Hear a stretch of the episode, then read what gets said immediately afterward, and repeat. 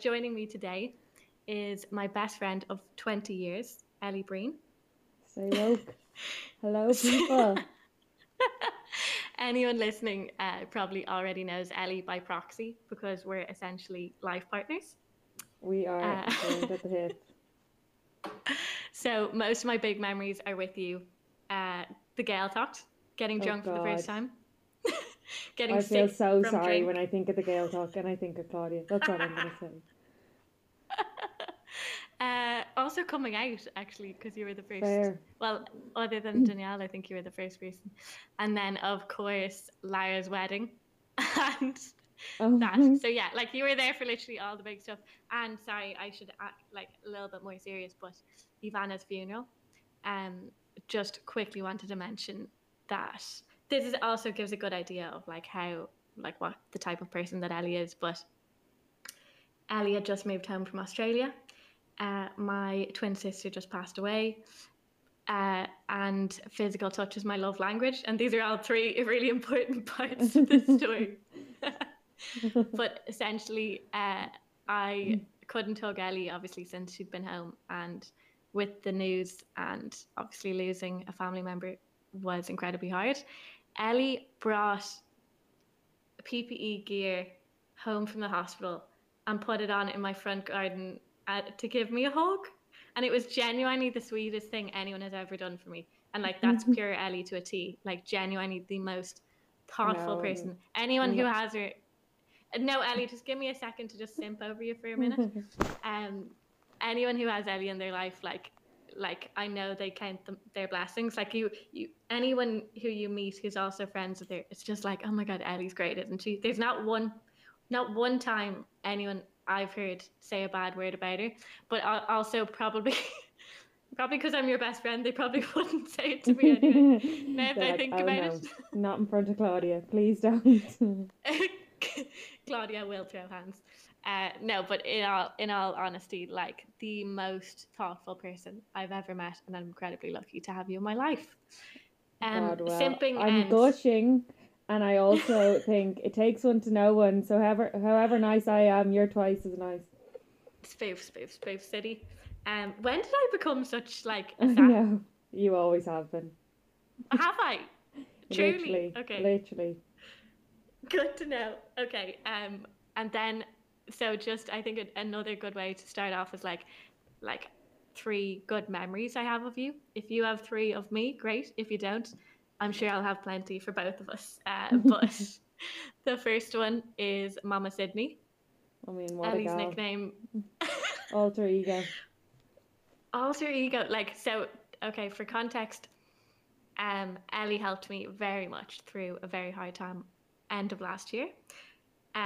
Which I'll get into a little bit at the very end, but the main point is that I was very single and very ready. My type is like hot blondes who surf. So obviously I went to visit Ellie in Australia. Nothing to do with my best friend, like living halfway across the world, all to do with me trying to pull.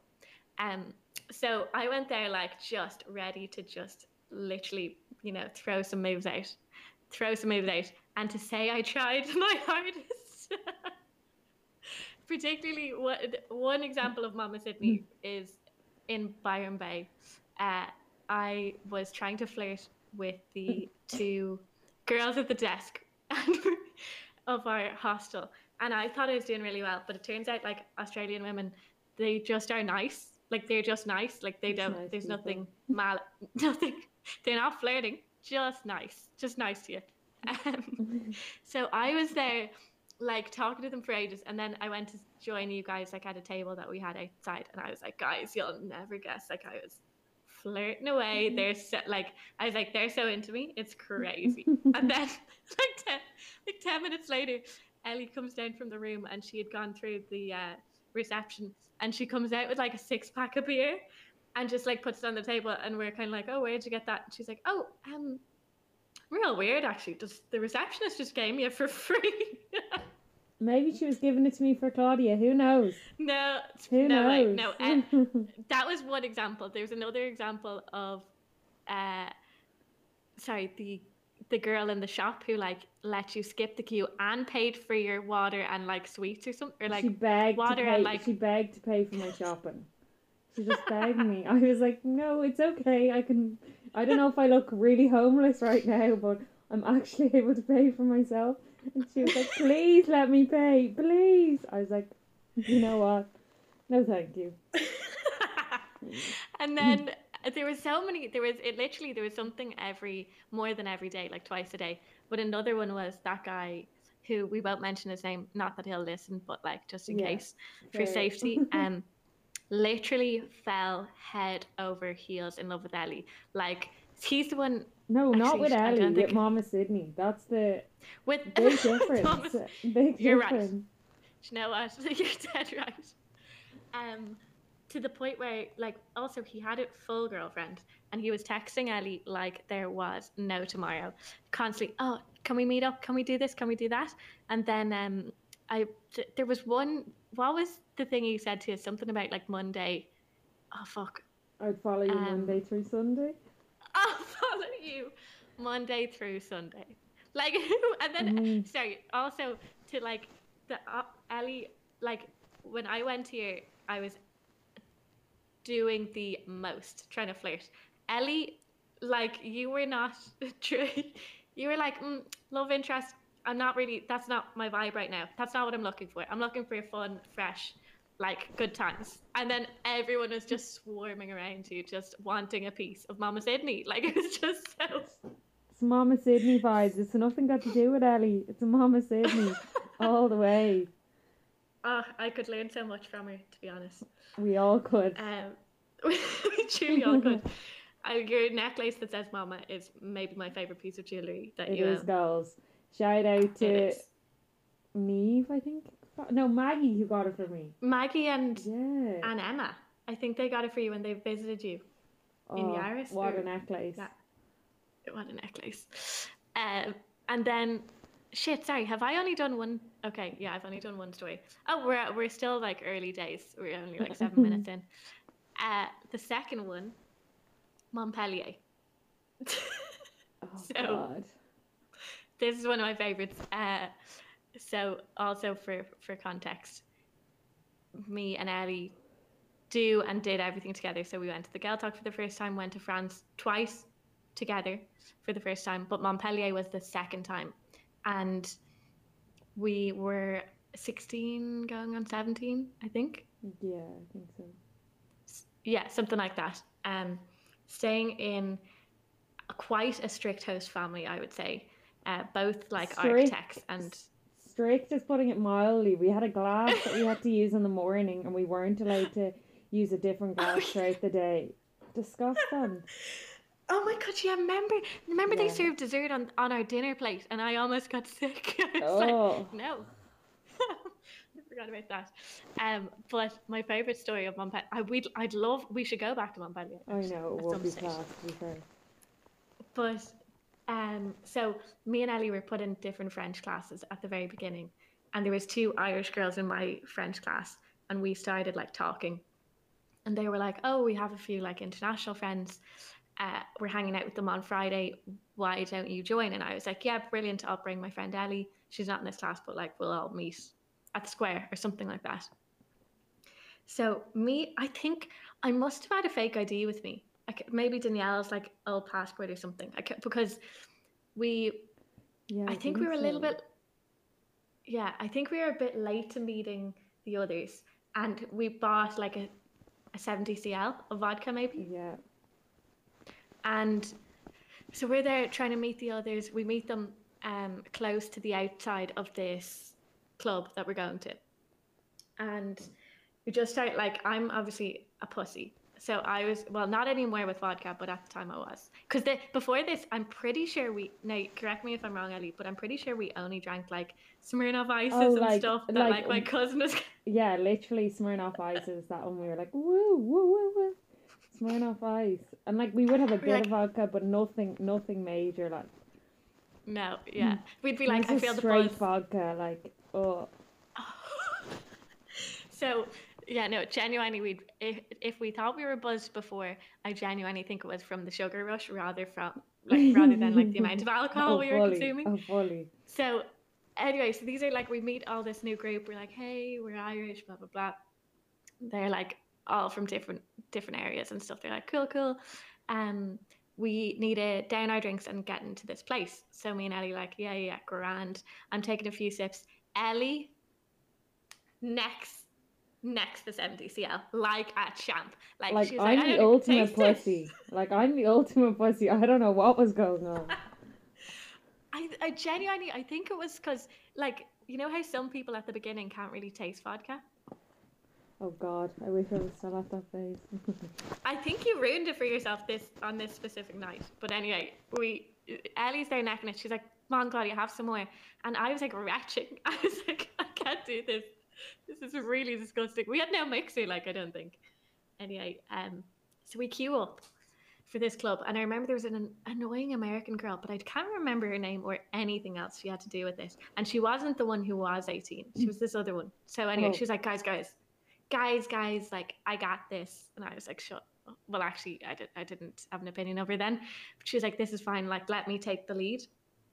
So she goes up in front of, like, our group and hands over her driver's license. And the guy reads it, and he's like, this says you're 17?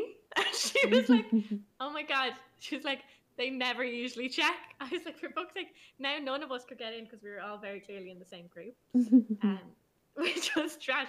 So we were like, okay, right, we'll like get our thoughts together. So we were there like going back to the square and just trying to figure something out. And something in Ellie switches. Like, she takes off. I think she like handed me her bag, fucking takes off, runs into the fountain, jumps into the fountain, is like splashing on covers. Not my finest moment. And then I was like, oh fuck. So we were trying to like grab her to like get her out so that we could like make a plan and like try get in somewhere else. And like, so, but she was like, it was like in a football match when there's like a streaker that runs on, except like you were half naked instead of full. You were like half naked, and instead of the security guards, it was like also incredibly intoxicated teenagers trying to catch it. And then there was like the footballers were like all of the like homeless people and people who were like on drugs that were like semi trying to rob us at the same time. So we caught her, and then we were like, okay, Ellie, we're gonna go to this club. Like, you're gonna have to like sober up or just like don't talk, just walk in beside me type thing. And Ellie would be like, yeah, grand. And then leg it. She'd leg it off again. I just like straight back into the fountain. I don't know how you didn't just drop me in a lake right there and then. No, because it was so hilarious. Like, I was loving it. Like, I got into the fountain with you at one stage, but like the Americans, well, like everyone knows Americans are shit crack, but they were like not having it. They were like, you guys are going to get arrested. We're going to have to bail you out. I was like, shut up. That's like, the plan. Exactly. Anyway, towards the end, then you got like quite a bit more drunk to the point where like you couldn't really hold yourself up. So we were like, okay, we have to leave. Now, if anyone knows me well, they know that I have terrible map skills. Well, Ellie is the navigator of... No, Claudia's lived in Clontarf for like pretty much 26, 27 years. And she still needs Google Maps to find anywhere in Clontarf. Like, sometimes. I mean, it doesn't get much worse than that. It really doesn't. She just used Google Maps to get to her school, like, that she went to. Like, that's Claudia. But, like, that's why our friendship works so well, because, like, you're the navigator and I'm the passenger, you know? You do the heavy lifting and I provide the jokes sometimes. Poorly. Anyway, poor jokes. Honestly, fair. My knock-knock jokes are notoriously bad. Anyway, the lads, like, so the two Americans are like, okay, we'll help you, like, get her home, because Ellie was like, it wasn't like if you were unconscious, it would be easier, but you're kind of semi like, get me back into that fountain, like, quick. So like, you were like going against the grain, so it was a bit harder to get you home. But the lads got on the tram with me, and I was like, this was also like in our first week, maybe it was our first night out. Oh, so yeah, I was like, yeah. I was like, guys, I've no clue where I live. Don't know where my home is. Don't know where my home is. Don't have it in Google. Ellie does all that. I just sit here and look pretty. This is not my job. So Ellie's head is like hanging down, like she's like looking at the ground, right? And I'm like panicking because I don't want to also admit to these guys that we've just met that like I don't know where we're going. I don't know how we're getting there. I don't know what her stop is. And to say she's like sleeping, like essentially snoring at this point. And then out of nowhere, pops her head up. It's like, we're here at the right stop. So Sixth Sense. I was like, I always said I had superpowers, and I'm just putting it out there. I would believe you. I'd back you after that. Like, I've witnessed it, and it's magic. So then we get home, and the lads are like helping Ali up the stairs, and we're trying to stay really quiet. And also at this point, like, we're all drunk, not just Ellie, but Ellie is definitely the drunkest. So I can't remember the guys' names. I think it was Will was like, had you like under his shoulder, like helping up. We were halfway up the stairs and the freaking host family dad turns on the light and he's like, what is this? Who are you? Get out of my house. And I was like, désolé, say bye, Grav. Like try to just any sort of French, just throw it at him. And they sprint out. He's like, gotta go. He's like, got a blast. You take her. I was like, grand. We get upstairs, go to bed. It was a bit messy. I was on the bottom bunk. Ellie was on the top. She did get sick. But my favorite part of the story is the next morning, waking up and no, you were fine. You were like, what's that smell? Like of like sick. And this is, I think, maybe before the hangover hit. And I was like, Ellie, like, do you have a good night? And you were like, yeah, it's pretty good. It's like that group was quite nice. And I was like, yeah. And we were trying to, the nightclub that we failed to get into was called like the Rock or Hard Rock, but not Hard Rock Cafe, but like the Rock and Cafe or something. And I was like, yeah. Like, did you like the Rock and Cafe? Because I was like, she doesn't remember anything. And you were like, yeah, it was fine. Yeah, it was pretty good. It's like, Ellie, we didn't make it. Lights on, nobody's home. Oh my God, it was beautiful though. And then, thank God, the family. We were also under the impression that we were getting sent home. We were like, gonna be sent home the first week. The parents never mentioned it, I don't think. And they were out all of the next day. So we literally just chilled at the pool. No, I had to hand wash my sheets. Because they were naturally covered in not so very nice vomit. Had to hand wash my sheets and like dry them beside their pool before they came home. Like, and then also to mention, like, they used to serve us dinner, like, and it would be like dodgy fish with dodgy potatoes. And then the next day, what they would serve us is the leftovers from the day before with some salad leaves all mashed together. So, like, you can imagine how sick we were. And by we, I mean me. They'd serve us up this plop and they'd be like, why are you not eating? And you'd be like, this is literally not fit for a dog. But no. Yeah, grim times. Torture. Oh my God, I remember I remember they were like, yeah, we're making plum, because they had like plum trees and stuff. They were like, we'll make fig. Maybe it was fig trees. Yeah. The fig. They were like, we're going to make fig pie for dessert. And I was like, oh my God, dessert. Yes, please. Yeah. Like, get in me. She literally put like a store-bought, like, and I've got no issues with store-bought short crust pastry at all. But like, to say she didn't cut it, she put it on top of a pie dish and she put 10 figs on top. And that's it. Nothing, no sort of. It was just literally five figs and heated. No, both architects and terrible at food. But yeah, that was my Montpellier one. And finally, I'll keep this short because I wasn't even there for this one, but it was just such a funny story to like listen to. Japanese news. Oh yeah. So what a classic. Classic Ellie story. So Ellie went to, I love how I'm just telling this on your behalf and I wasn't even there. But it's great. Okay, good. Ellie went to the Rugby World Cup in Japan with a few friends. I actually raging I didn't go. I should have gone. That was dumb. But we wake up, I wake up, I think, into the CG WhatsApp, and there's like a photo of Ellie on a Facebook page on Japanese news, and like the subtitle, like when you translate it, was like Irish gone wild abroad.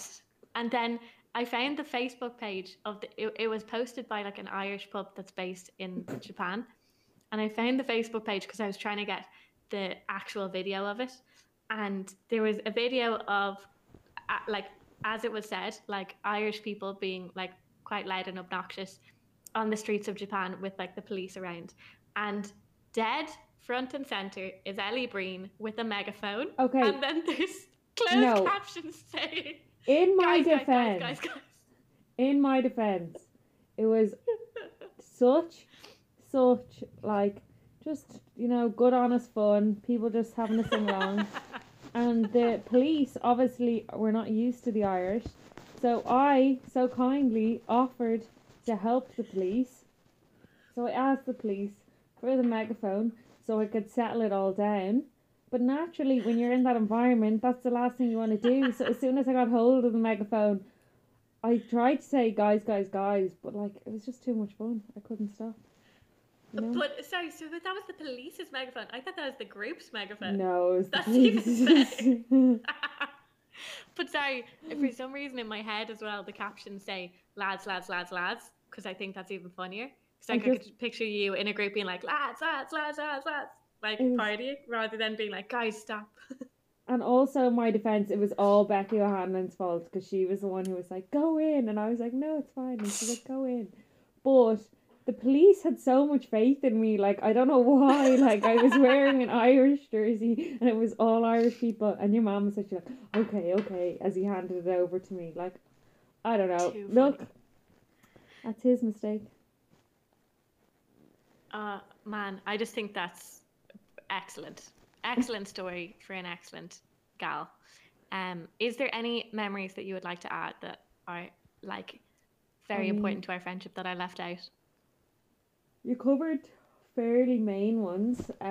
One of my like favourite memories is like when we were younger. Sorry, it's not even favourite, it's just kind of, it was funny at the time, when we were younger, and I think it like, I want to say it was the night before our confirmation, but I'm kind of like, are we really not allowed into town at like communion? 12. Was it the communion? Yeah, like we were definitely... Wait, what age are you? I would have been 8. It was 6th class. Sorry. Oh God, like I feel like that's really old to not be allowed into town, but I don't know. Anyway, like sorry, we weren't really like at this age. We weren't really allowed into town by ourselves. Like I said, we were. No, but, like, never. Our parents would have had to have known. I don't think I was allowed into town. I don't know. Like anyway, then we were. It was definitely not allowed unless our parents knew at the very least. And the night before our confirmation, me and Claudia were like, you know, hanging on the streets, you know, that's us. And like Claudia, as Jessica emphasised on last week's episode, Claudia gets this look in her eye and she's like, we just had this weird thing where we would just get the bus somewhere and like just do something and then get the bus home. So the bus was like 40 cents at that stage, like 40 cents, 0.4. Yeah, like, and we got on the bus and we were like, let's take the bus all the way into town, like, mad jokes, like, because that seemed like so far away. So we took the bus all the way into town, got off at Talbot Street, like two like little midget 12-year-olds wandering the streets, and then we went into a €2 shop, picked up a scooter, and we're like scooting around town. And as stated, Claudia has awful like math skills. Her math skills are awful. And the two of us got separated. And this is like the time where like you might have a phone, you might not have a phone, but you'd definitely be sending call me's. So like got separated, and I just thought to myself, I can't leave town because like there is no way in hell Claudia has figured out where the bus stop is to get home. I was like, there's no hope. Which like, is true. She's gonna go back to the place where we got off the bus, and that's not the same place that you get on the bus. I was like, oh no. I was like, this is it. The night before our confirmation. Good night. So here's me like roaming around the streets, and then it was kind of getting really dark, and I was like, okay, like, I actually do have to go home. Like, so I got on the bus home, waddled home, ready to call Claudia. My mum was like, where were you? And I was like, I was just around Claudia's. And she was like, Claudia called about 10 minutes ago asking where you were. And I was like, oh, fuck. Like, both delighted and like, oh, well, I was like, oh, yeah, I just met somebody on the way around and I was chatting to them. Like, such bullshit. But, like, honestly, that's not Claudia to a T, just doing the most random shit ever, then I don't know what is. That covers that, but what a great story that I totally forgot about. Okay, again, and a few more things that we have in common include our legendary mothers. We both have angels as mothers, and then we both have mad hatter fathers who are just nut jobs. Oh, we both also, like, my favorite thing about Ellie, and the thing that I think we both sort of share, is like kind of semi our lack of shame. Like, not lack of shame, but like we won't really care about what other people think, especially for certain things. So like we dressed up as like a prince and princess just for the crack with a group of friends when we rented a castle. Okay. Just no real story behind it other than we're like, this sounds fun. And then also in school, I set up like a talent show as like a group project thing that I had to do for my like leaving cert, and Ellie was made one half of Nellie and Kelly. It was Stars in Their Eyes, so it was where you like copy and act, and she was Kelly Rowland for Welcome to Nellyville. Yeah, it's also so worrying that like you and me kind of participated in every talent show that was on the school. In the 6 years we were there, for people with such little talent. Like, I'm just like, how did that work out? I mean, obviously, for talentless people, the standard must have been, I want to say, like, I actually think there might have even been auditions. I mean, surely there was not. Auditions. There was auditions, but I was, like, on the board, so obviously we were getting in, like. Class, yeah, sure. Yeah, but anyway, you almost got voted. The only reason you did, like, you got the popular vote, you just didn't get the teacher's vote. They're just jealous. What a shambles. So you've lived abroad for 4 years. This is like the main part of the conversation. Now we're out of the intro. That was half an hour. You lived abroad for 4 years, and you first lived in the UK for college. Yeah, that was a ball. Like, I moved over to the UK to study radiography. What, 2013? I did a year in science. And then went over because I kind of knew I wanted to do radiography, which is very ironic now that I'm studying something else. But I started science, knew that I didn't want to do science because I feel like when you're like 18, you're literally like, you think you know what you want to do. And then I was like, I don't want to do something that's general because like then like what will I do after the course and all this kind of thing. And then I was kind of like, radiography, like there's a good wide variety. You can do different like modalities, whether it's x-ray, CT, MRI, all these kind of things. And I was like, that's kind of like my cup of tea. At least I know I'll have a job, I'll like, you know, I can specialize and I'll have a bit of variety. So I was delighted to go over. I mean, when I went over, I didn't realize how hard it would be at the start, like, as in, I was very lucky that I was in halls, so like I was amongst a lot of people like, you know, my age who didn't really know anyone, so that kind of made it a lot easier. However, I did end up moving halls like after like the first month because, well, I chose to do catered with the kitchen so that you could eat the catered food, or else you could just not, like, you could cook your own thing because, like, you know, half the time those places the food's rotten. And then I realized that they didn't turn on the kitchens in our halls because we were catered. So they were literally redundant kitchens. And the food was disgusting. So I was like, okay, no, get me out of here. So went to self-catered. So then I had to like meet new people, and like you'd already, like, everyone had kind of like, the first month everyone had made friends with who they were living with. So it was really awkward. Shit. So it ended up just like, it was fine though. Like there was like probably a mix of guys and girls, and like the guys were really sad and stuff like that. So that was fine. So Liverpool was good. Like, I mean, I loved it the first year, had a ball, such a good night out. Second year was first year in a house, it was so good.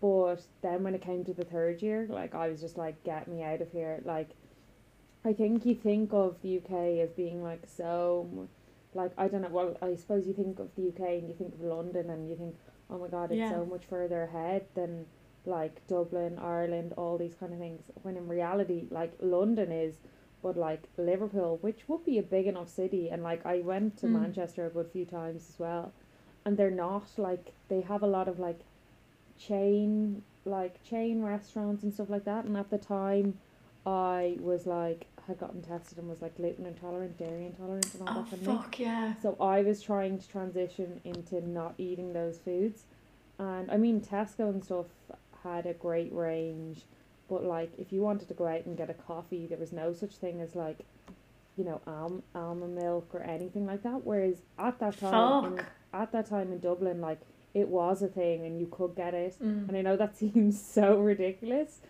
but you know, like, when you're out and about, and if, like, even if you're meeting anyone or if anyone came over, like, just eating out was like really hard in that respect. But 100%, as I said, like, I did love it over there, and I would say to anyone who like is looking to study abroad, like, Liverpool is a class city.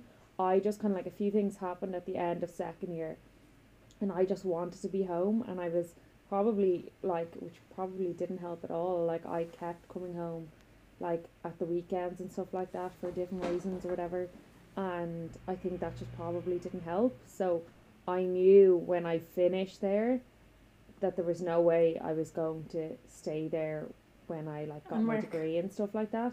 So I think it was like bittersweet. Like, I think if I think about the first 2 years, I'm like, oh my God, like, the fun I had, it's such a party city, and you like, especially in college, like, I think I probably took it for granted because it was what I knew, but like, I suppose everyone, like, I know all our friends kind of lived at home and kind of went to college at home, and like, I suppose having the experience of not living at home and living with your friends is great.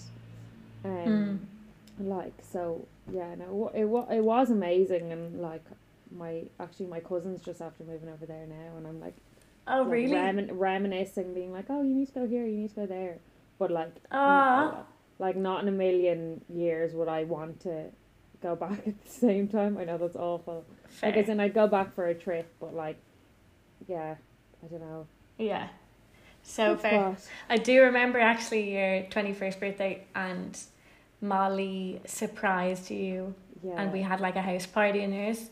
And like, I just remember the police arriving, and like, Molly was like, I'll take care of it. And like, she went out and like, she had flamingo glasses on, and she was like, leave it to me. We were like, what? She had flamingo glasses on, and she walked out, and she was like, hey. And they were like, hey. And she was like, what's happening here? With her flamingo glasses on. I was like, I see it. So then she's like, there's just three of us having tea. Yeah, they did leave. Then they came back the next day, though, didn't they? And we had, like, our bins in our house trying to clear everything up. And they sat down, and Molly was like, can I get you anything? A cup of tea, maybe? Would you like a cup of tea? Oh, my God. I totally forgot about that. You're right. Yeah, cup of tea, biscuit. Are you, go on. Like, fall. Literally, they were like, we're here for a complaint. We're here to, like, issue you a fine. And Molly's like, milk, sugar, we don't need it. Brilliant. Okay, so that's interesting actually. I didn't really know the ins and outs of you moving like to the UK and like moving from self-catered and stuff. I do just remember, like, you said at the beginning, like, for the first year you were like, I'm gonna like not come home like for ages, like, I'm gonna like do a big trip, and you did. And then the final year you were like, oh well, it's fine now. You literally every second week. I saw you more than so many people that year. No, like, honestly, and I think everyone would be like, oh no, I see you more than I see like Mary. I'm like, what? Yeah. So good. And then, okay, so then moving to Australia, which was much bigger. Yeah, I mean, so as I said, like, I started, so I did placement for radiography in the UK, and when I was doing it there, I kind of realised, like, oh God, like, I mean, I absolutely love the job. It's so interesting, and like, It's not that. It's just that I kind of was like, oh God, do I want to do this? Like, I don't know if this is actually what I want to do for the rest of my life. And sorry, I'm just shocked. I didn't know that you came to that like conclusion while studying. Yeah, so like when I was on placement, I was kind of like, oh, like I like this and like it is really interesting. But I just like I was looking at like I suppose I was looking at the older radiographers, and as I said, like it's even radiography is very different in the UK as than it is in Ireland. Like I mean the fundamentals of the job are the same, but like I don't know, like in the UK it was so strict, like as in you literally, which is so funny because I'm pretty sure it's the opposite with nursing, but you literally, you know, as students we were on the same working hours as the radiographers, 30-minute lunch break, we'd have to wear black like Clark shoes, you can wear like runners, all this kind of thing, like, and basically you did the shifts that the radiographers did, so if they were on night shifts, well, in the final year, we'd do night shifts and stuff like that, and it was very much like, you know, we were, I think, especially in third year, I think we had like 4 weeks of non-placement, and then the rest of the time we were placement on top of like obviously your college work. Sorry, not that that's like that big of a deal, but I just knew then I was kind of like, God, like I don't know, like maybe I'll find a modality that I want to go into and maybe that'll like, you know, interest me and then I'll kind of change my mind. But at that point I was kind of like, I don't know if I'll do this forever. And then I moved home and got the job at home and obviously waited for about 6 months for my registration. Oh now, my God, remember that. Yeah. Now I was so lucky that I started, I was so lucky that I kind of started around like the same time as people my age, and like I'm still really good friends with them. And like the job in Dublin like was like so much better than my like placement in the UK. Not even the fact that I wasn't a student, like the people were so much younger, everyone was great crack. So like as radiography goes, like there isn't like, I honestly don't think it can get much better. Like just the crack you'd be having, like, you know, it's all people your age, you're working with your friends, like honestly it is kind of like the dream when you're starting off. But then obviously like a year went by, 2 years went by, and like I specialised in like one or two areas, but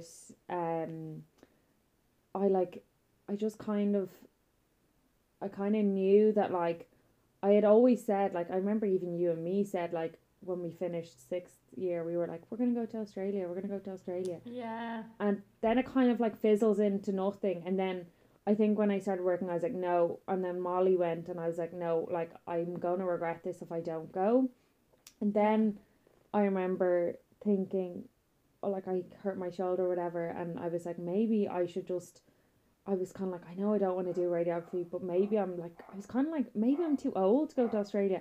I know I was like, what, 25 or whatever age I was. I was 24 when I was thinking this, and I was like, maybe I'm too old, like just because you have these ideas in your head, and I was like, oh God, like maybe it's like too late or whatever.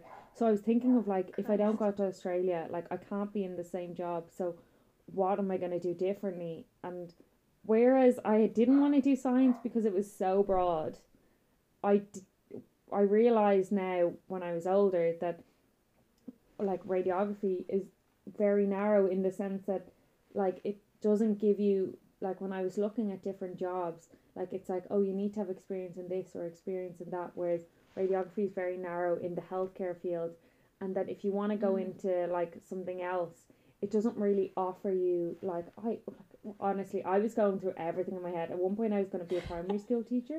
I actually still think you're going to be a private investigator, to be honest. I mean, honestly, this is my favourite thing ever, is me and Emma were in Australia and we were like, I'll get back to that. But basically, anyway, so I was like, then I kind of came up with the idea of, I was going to join the army. This is my favourite one. Yes, I was going to join the army. You were close to that. Like, honestly, if you actually heard the things that I've said before, like, and I'm dead serious, like I'm not joking, like I actually looked it up and like applied for it. 100%. That's the thing about you as well, like that I think we're quite similar, like we don't necessarily just talk about doing stuff, like we do end up doing it. Oh, like, but like every second week Ellie would be like, yeah, no, I'm joining guards, and then the next week she'd be like, oh yeah, no, I actually think I'm fully going to join the army. And then the next week she's like, so I applied to be in the army. And I'm like, wait, what? No, it's like, you're fully serious. Like, it's like, yeah.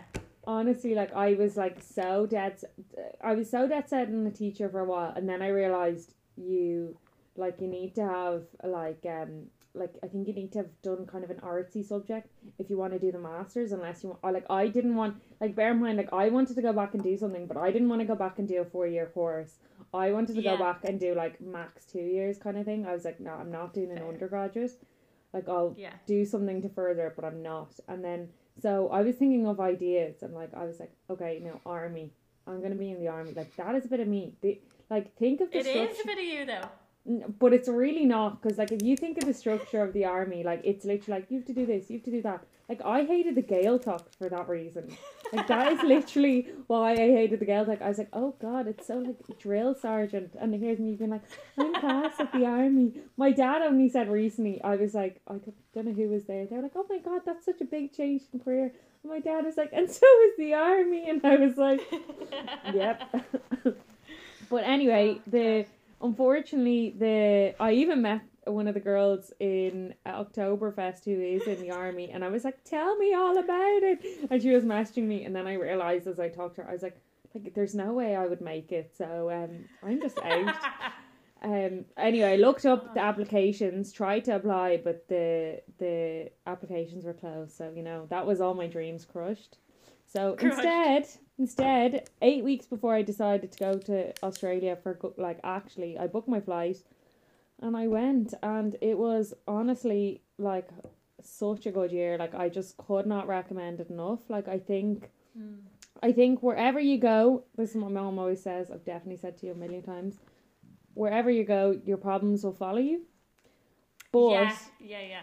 I think with me, it was just a case of I hated being stuck in, I went over and I did radiography over there, and it was absolutely fine. But I think what happens is in, maybe it's just me or whatever, but I think that when people are living at home, especially in a place like Dublin, if you've lived there for all your life and you've been living there and you're working in kind of a similar job, you kind of I definitely do. And I'm peaks study mode at the moment, so I am zero crack, but people get stuck in this rut where they kind of are working and then go home and relax and have their dinner and kind of do anything, but we're so young and we should be able to go for drinks or do random adventures, we're not, we're all well able to drive places and stuff like that, whereas when you go, it was the same in Liverpool and the same in Australia, when everyone that I was friends with in Australia lived within a 5-kilometre radius of me in Clontarf. That is how ridiculous it is. But, people don't have family and, don't have other halves to kind of be oh, I'm doing this with this person or I'm doing this with that person. And, do not be fooled. The weather in Melbourne is not great.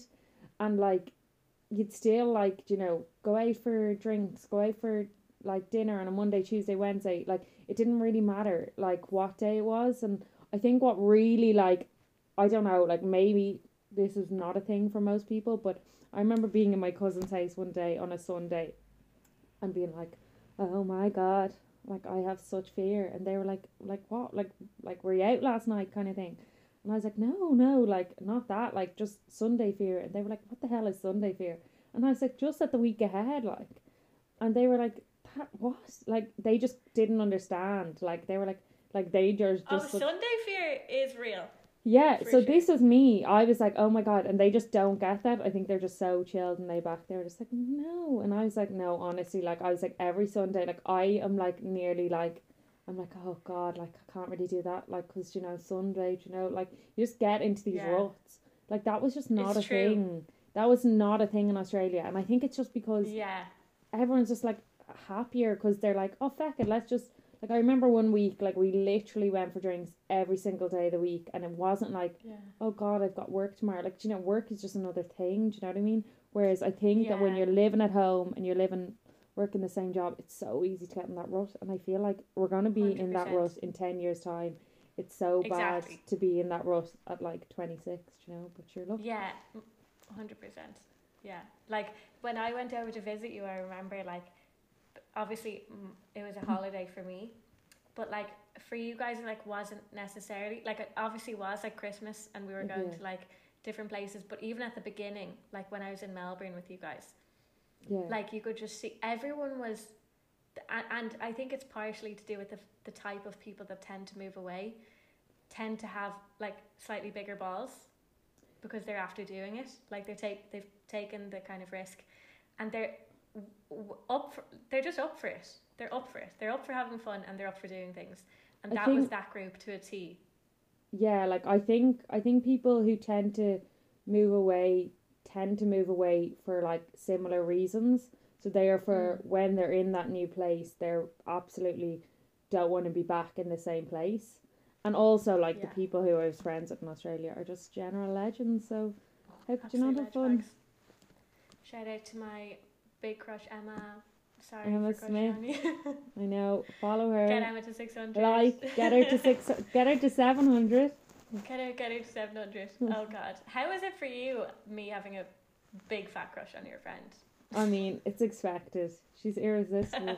What's not to love? She's no Mama Sydney, though. But she's no Mama Sydney. She's learn. No Mama Sydney. Yeah. What I was gonna say, yeah, like obviously, just I've moved to Amsterdam the last 3 months, and very much the trip for me, like the trip to Australia, was a lot of things for me. First and foremost, very healing for like, obviously the kind of breakup and stuff that I was going through. Great to reconnect with Ellie because we had gotten to a bit of a fight before she moved. We did. Should we talk about the BF, the big fight? Yeah, let's talk about it. Why not? Okay. Well there's not really anything to talk about. Well, essentially, sometimes one gets swept up in a relationship and forgets to like put time and effort into other people. And that's what happened with me. And I sort of drifted from Ellie for like the wrong reasons. Like drifting apart from people is an absolutely normal part of life, like for sure. Yeah. And there's certain people that are meant to be in your life for a certain amount of time. But like with Ellie, I know she's always supposed to be in my life. Like I really, really don't see us ever not being friends. And I was so unaware. There's a part of me that was aware, but another part of me that I think just wanted to deny it because I was like having too much kind of fun within the relationship that I was like, I don't want to stop the momentum that I've got going. And yeah, so Ellie actually Jessica confronted me on a night out. Do you remember that? Well, no, we were all in the Pebble Beach and that's kind of how it started. I remember Kill was there and you were like, here's Kill. And we were like, hey. I was like, this is my good friend Kill. Kill wasn't able to talk. It was his birthday. He was not able to talk. He kept like winking by accident. Jessica thought he was flirting with her. He couldn't speak. And then Jessica sort of mentioned it to me in the bathroom and I was like, oh my goodness. Like shocked but also not shocked but also shocked because I was just like in my head I was like, oh, but we're friends, we're always going to be friends, like regardless of how much time we spend together. But obviously I was very much lacking. I also think like when you're not in a relationship you never, like if you think about yourself in a relationship you never think, you're always like, oh, I will never be that person, do you know what I mean? Like yeah, you know that way. Exactly. And then the thought of actually kind of obviously like not that person is a thing, I just mean like, you know, like you probably were like, what? No, I'm not. You know, it is kind of, you're like, oh God, really? Yeah, definitely. Oh, like fully I was in denial. But it's all G. We are happy as Larry. Yeah, but sorry, we walked home and cried together and sort of like talked about it loads and then did get closer. And then going to Australia, I think we had such a ball together. Like it was like real like, oh yeah, this is why we're best friends. Yeah. This is why, like, I love this woman and I want her to be in my life and I need to make sure I don't fuck that up again. Never. But yeah, I think I'd say a lot of people have gone through situations like that. I've been talking to people recently who are in the middle of that situation, but yeah. Anyway, sorry, back to Australia. that it was healing, but it also gave me a kick in the ass to make the decision to move.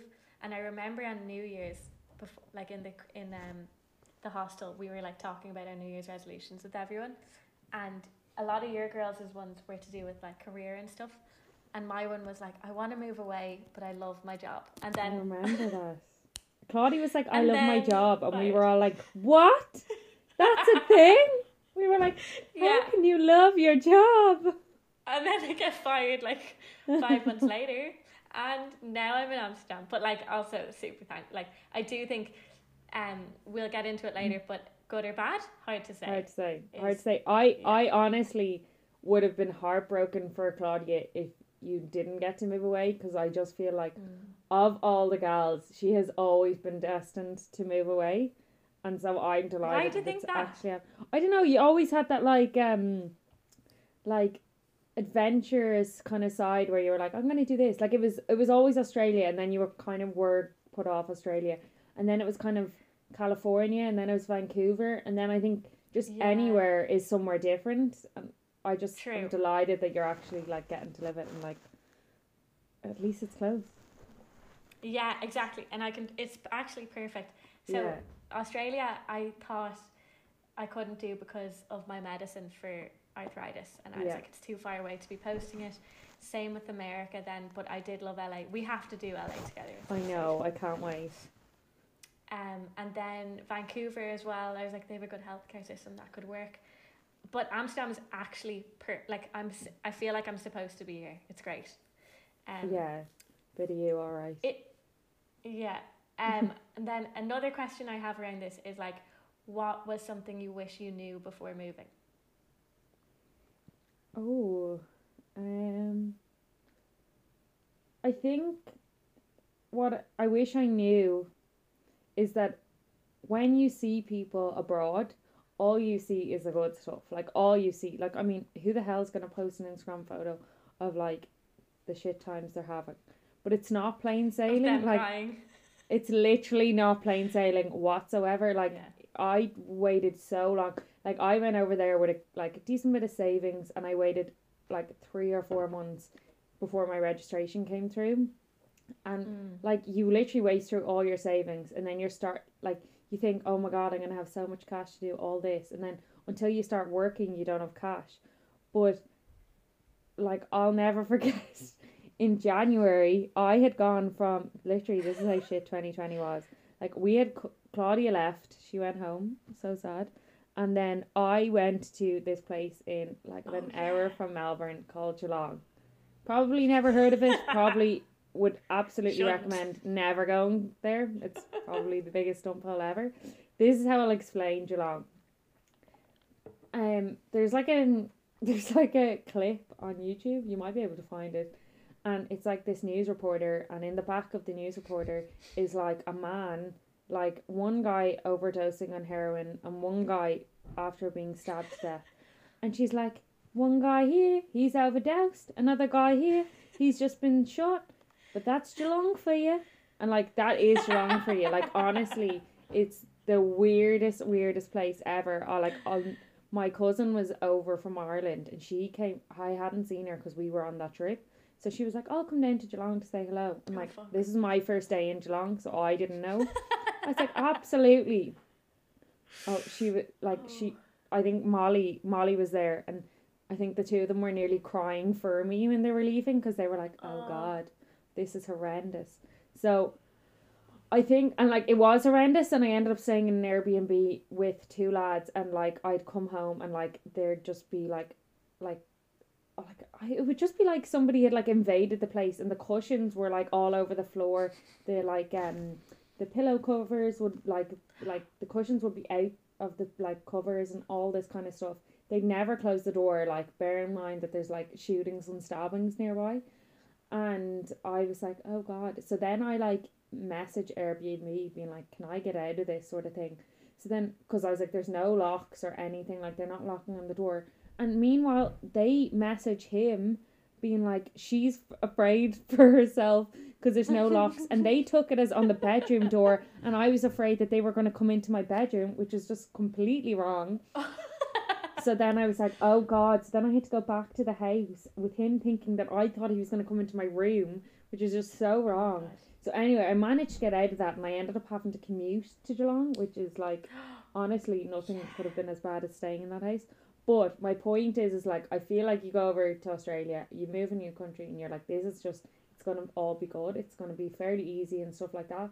And like, there are shocking times, like actually, no, sorry. Yeah. There are shocking times. Me and Laura were so skint in February and we were like, we need to go travelling.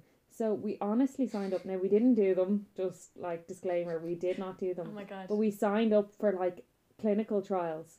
So like you could you could go like, no, honestly, it was like, Ellie, you can inhale this gas for $2,000 and we were like, that's a one-way ticket to Perth. We were like, class. And like, we didn't do it obviously, but like I'm sure like we didn't do it because they didn't offer it to us. But like, I feel like we were so low at that point that we were like, if they had it offered to us, we just wanted to go traveling so bad. So my one piece of advice is, the good times come with the bad times, so just be prepared for both. And then, what is something that you like learned from living away from home for that long, either in Australia or Liverpool? I mean, like, appreciate your family, because I think like it's so amazing being away with your friends. Also appreciate like Dublin, Ireland is such a stunning country, and like, okay, apart from Melbourne, the weather in other countries, it, like, may be incredible, but like, there's something amazing about like Irish people, Irish food, family. Like, I do think you do need to go away to appreciate it more, but like, I think that once you actually go away, you realise, oh, like, do you know what, there's nothing better than a pint of Guinness and a bowl of chowder. You know? Or fish and chips. This is it. Can't bait it. I can't wait for a pint of Guinness. I know, same. So why then did you decide to move home from Australia? Well, mine was more of a...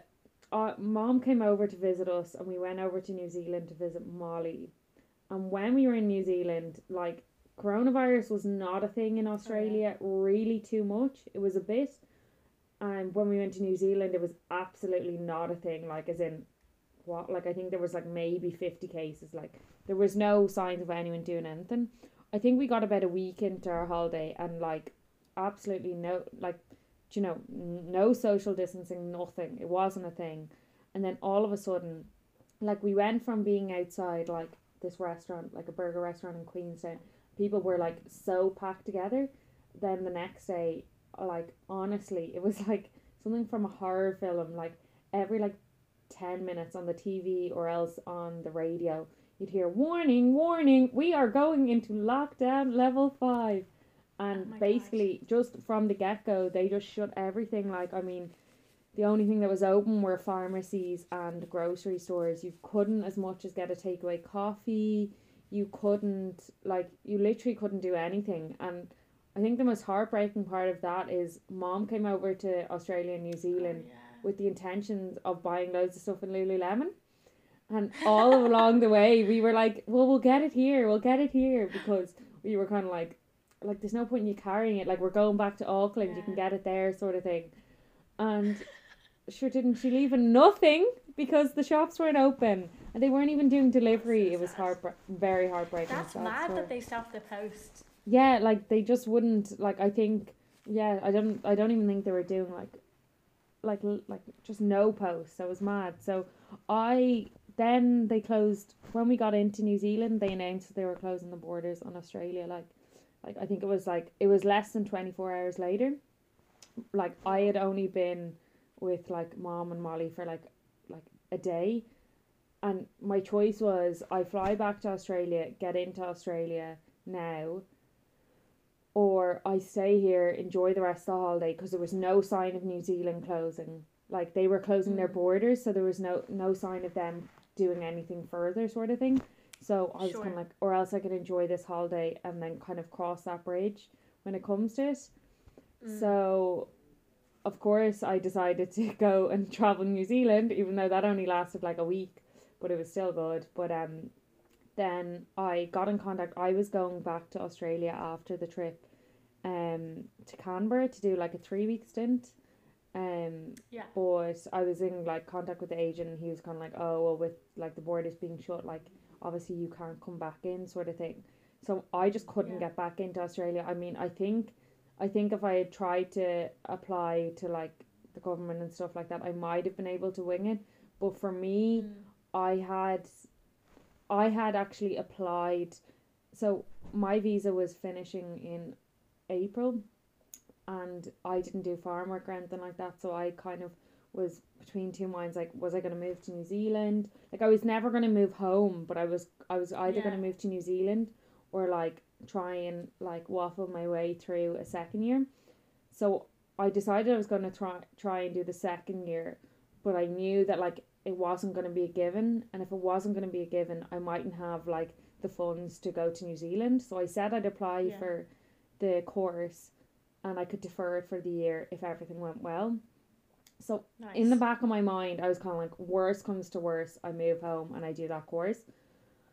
But like, I knew I wasn't really ready, but like, when are you ready to move home from a country where you're having like a ball? Like, do you know what I mean? Like, I knew I was always going to move home. I was never going to stay there forever. But anyway, I just then, when they were like, okay, you can't come back in, I was like, feck it, I'll just book my flight home and just make the most of it. I knew it was kind of a bit of a shit show at home, so I was going straight back into like the job I was in beforehand at home, and then I had like the masters to look forward to. So like I didn't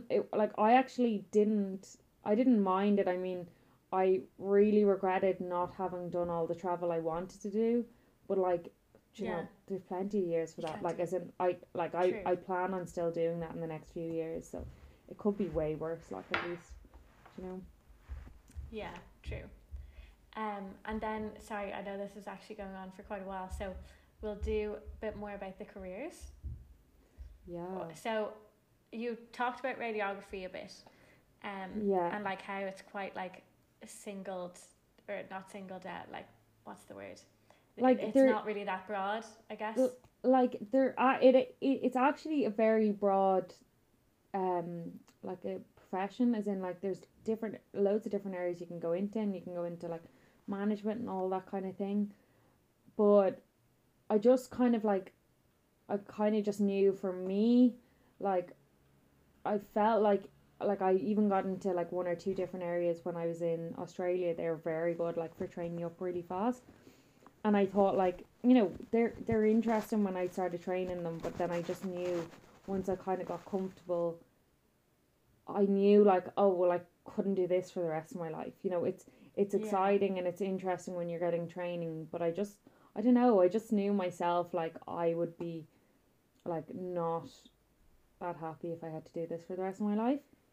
So, as I said, I tried to, like, think of what I could do, and, like, I think knowing you don't want to do something is one thing, but knowing, like, what you want to do instead of that thing is another thing. Yeah. And so what are you doing now? So I am doing a master's for my sins in computer science. It's all online. It just started in September. I'm actually doing it with a friend of mine. He's doing the H-ship. I feel really bad because I met him he lives out in Dalkey, and he can see Hoth from his like where he lives, and he was like, we must do the Hill of Hoth, and I was like, yeah we will. And then I was like, okay, we'll just go for dinner, because it was really late one evening, and he was like, let's do the Hill of Hoth. I was like, no, it's very late. So we went for dinner, and he was asking me what I was doing, and I was telling him, and he was like, oh my god, maybe I should do that. So then he applied for it. Well, his friend did it as well. He met his friend for golf, and his friend was like, yeah, I did this, why don't you do that? And he was like, nah. And then I met him, and he was like, yeah, why not?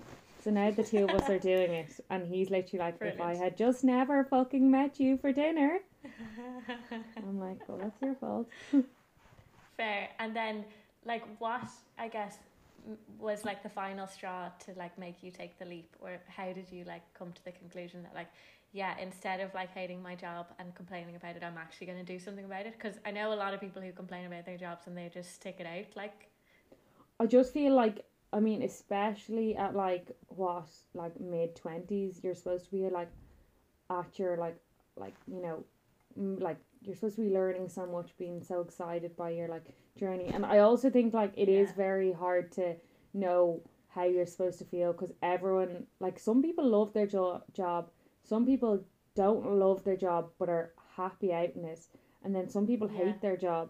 And like, I feel like I just knew myself, there isn't like, I'm just not one of these people, like I can't stick a job that like I just don't like. So I just knew, okay, that's a good thing though.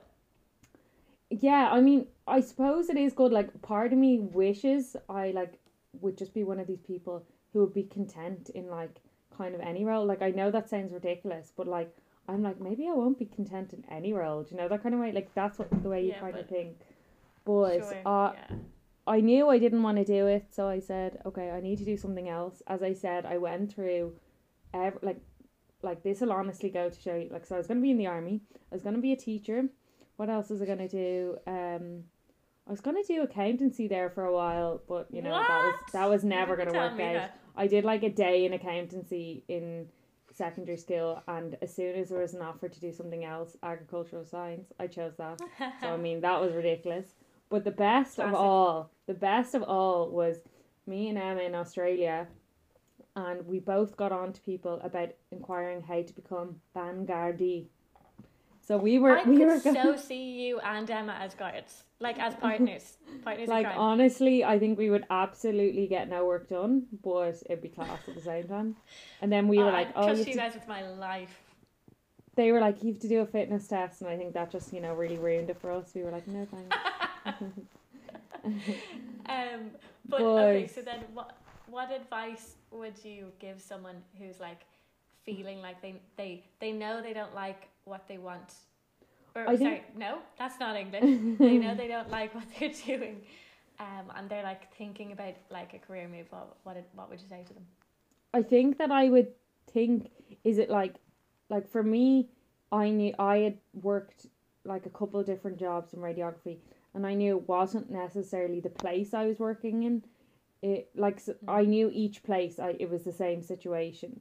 So I think if you've only worked in one job, or if you've only worked in a few jobs that are very similar and you don't like that, maybe like just like a lot of people have kind of very broad degrees, like say even like business and stuff like that, where you can do different kind of jobs.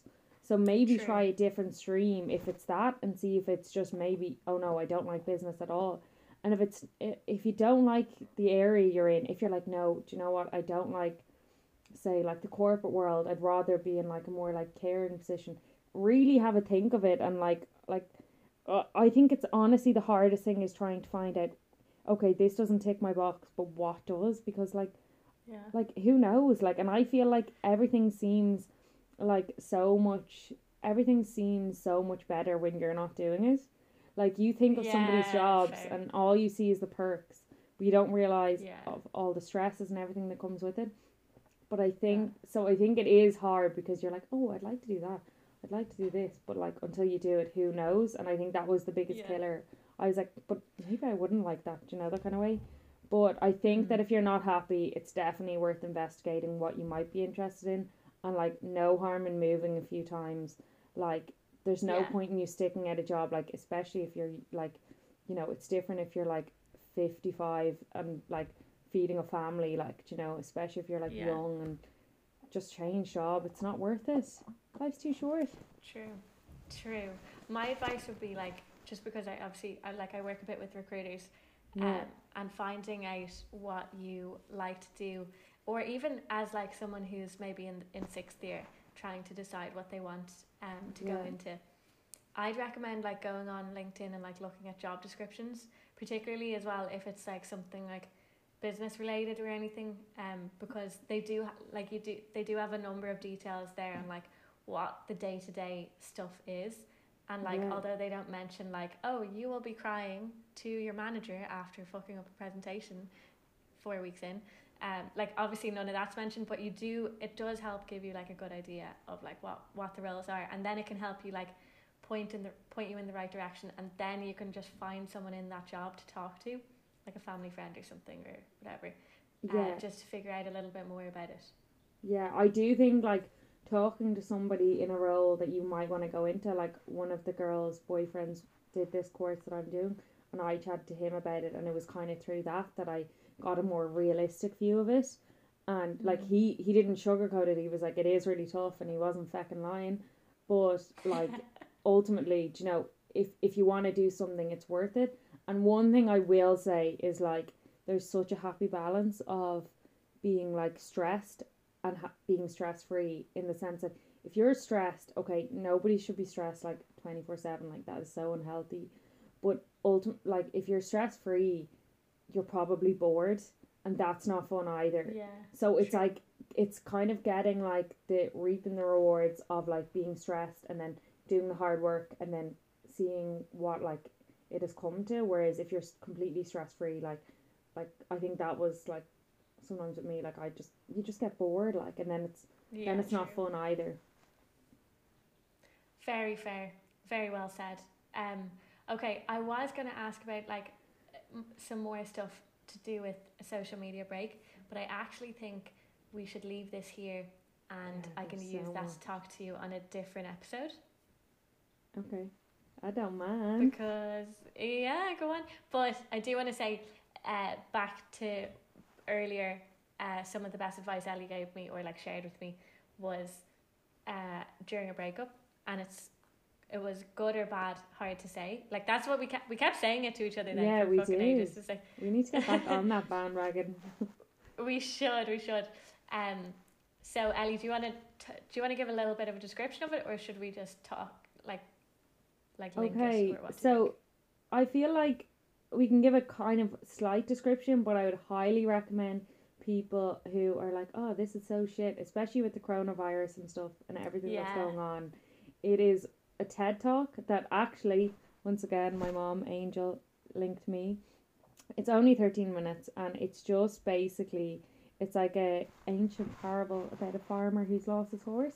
And I'm not going to go into it because it actually is a bit of a paragraph, but it's just different scenarios. And like, it's when you say, oh, like, you know, I can't even remember what we were saying about, but it's basically when someone says to you, oh, that's good, or oh, that's bad. And it's like, good or bad, hard to say, because you don't know what the alternative could have been, essentially.